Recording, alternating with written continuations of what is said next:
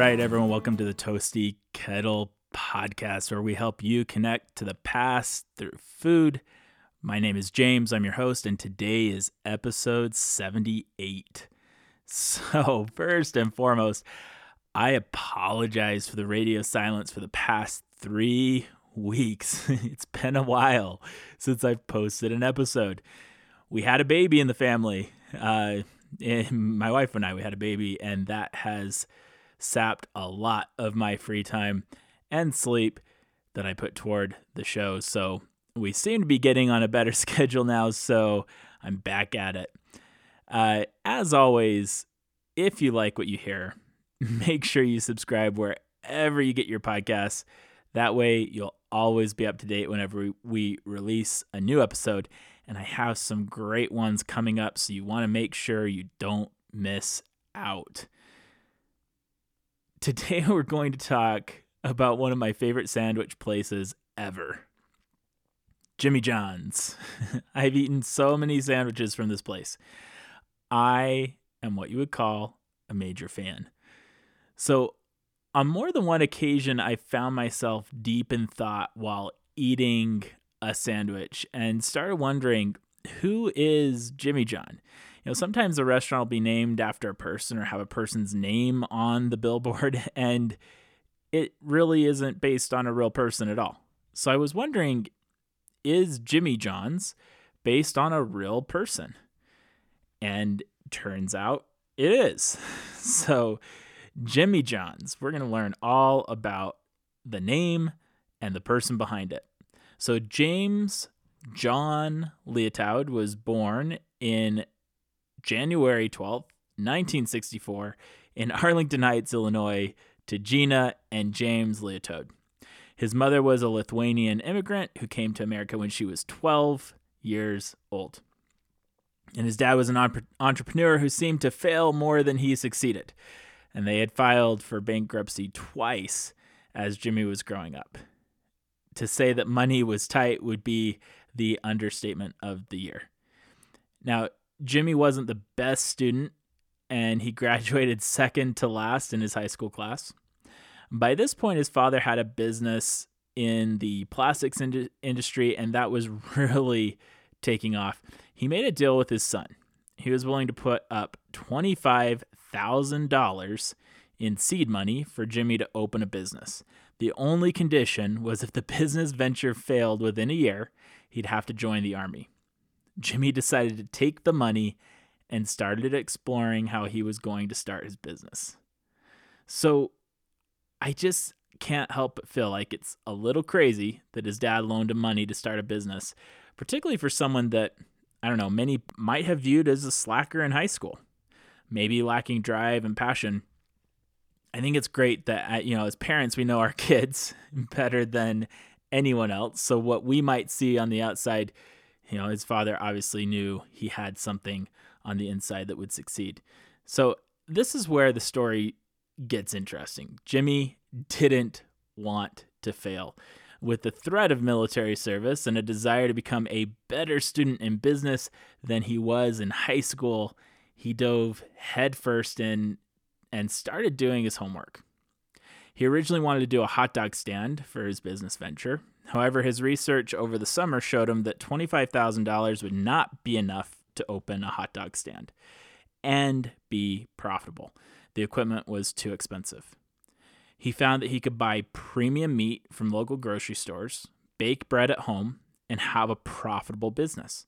It took him just a few days to perfect his bread recipe, and once he had the bread down, he could focus on the combinations that would make up his original menu. He had family and friends taste his creations and settled on four original sandwiches. They were the Pepe, the Big John, the S&M, and the Vito Genoveso. The very first Jimmy John's location opened on January 13th, 1983, in Charleston, Illinois. It was a garage where the rent was only $200 a month. Jimmy bought used equipment and opened with the bare essentials a very small fridge, a chest freezer, an oven, and a meat slicer. The location was bad and the business was slow to take off. Jimmy would take sandwich samples door to door to get people interested in what he had to offer, which, by the way, is something Jimmy John still does today. I've been in many an office in my professional career where they bring samples nearby when they open a new location. And it's always awesome because they are very liberal with those samples. He also started delivering sandwiches to nearby dorms at Eastern Illinois University, college students, drinking, late night, they need food. He could work late into the night. He didn't need the sleep. It seemed like a match made in heaven. He learned basic finance principles on the fly. He said, I watched what makes the bank balance go up and what makes it go down. He said, Well, when I wrote the payroll checks, the bank balance went down. so he began to make some smart strategic changes with his staffing. He'd stagger his employee arrival times by 15 minutes minutes each shift and that really added up in the long term. It saved a few bucks in labor each day and over a year span that that made a difference. In his first 12 months in business, Jimmy pulled in 154,000 in sales and netted 40,000. He was profitable. Jimmy split the profits with his dad, and the following year sales were slightly improved. This time he used the profits to buy out his dad's share of the business with interest. He was now the sole owner of his budding sandwich empire. In 1986 and 1987, Jimmy opened his second and third locations. They were located in Macomb, Illinois and Champaign, Illinois, Within 10 years of opening, Jimmy had opened 10 locations. He also began franchising so that they could grow at an even more rapid pace. In 2002, Jimmy John's had 160 locations. 70 of those locations were failing. Jimmy had to put a pause on the franchising for a small period while he focused on turning the failing business around. Ultimately, seven of the shops closed, but he was able to save the other 63, which was really impressive. He later reflected on that experience. I learned a lot from that experience, so I changed the rules for allowing people to buy into my system as a franchisee. I explained in detail how tough running a Jimmy John's can be. I explained the long hours, the unforgiving weather, the late nights, the weekends, and all the sacrifices that go along with the industry. I made it tough for people to get into the system. So, with those changes in hand, the Jimmy John's organization was ready to go into the next chapter. So, how was Jimmy John's able to set itself apart from Subway and other sandwich shops? They used premium meats that lacked artificial ingredients. They also use fresh produce in their stores. Jimmy is often saying that it doesn't cost much more to go first class. So just go first class all of their ingredients are first class. The defining characteristic of a Jimmy John sandwich is they are also made incredibly fast. Jimmy claims that his employees can make a sandwich in 60 seconds. Now, I remember one time I was standing in line to order a sandwich at a local Jimmy John's, and a husband and wife were in front of me, and it was very clear that they had never been to a Jimmy John's before. They were thinking that the process was more like a subway. You order a sandwich and then move down the line while the sandwich expert customizes your sandwich to your taste. However, before they were even able to finish paying, their sandwiches were done. The look of confusion on their face was priceless. It was also fun watching them stumble through having the store unpack their sandwiches so that they can make their customizations. Jimmy John's will happily customize a sandwich to your liking. Just make sure you order your sub with the customizations in mind at the outset. Otherwise, you'll be blitzed with a perfectly crafted sandwich before you even know what hit you. So, Jimmy Liautaud suffered the consequences of many successful companies. His empire became too big to handle. He was feeling burned out and unable to keep up. In 2007, he sold off 28% of his business. That seemed to help things for a while. However, by 2014, they had expanded to over 2,000 locations. He said, I felt like I was running out of bandwidth. It was getting so big and so complex. in the marketing department, I had a $100 million ad fund. And I'm like, how do I effectively execute a $100 million ad fund? The answer sell off even more of the company. In 2016, Jimmy sold a majority of his business to Roark Capital Group.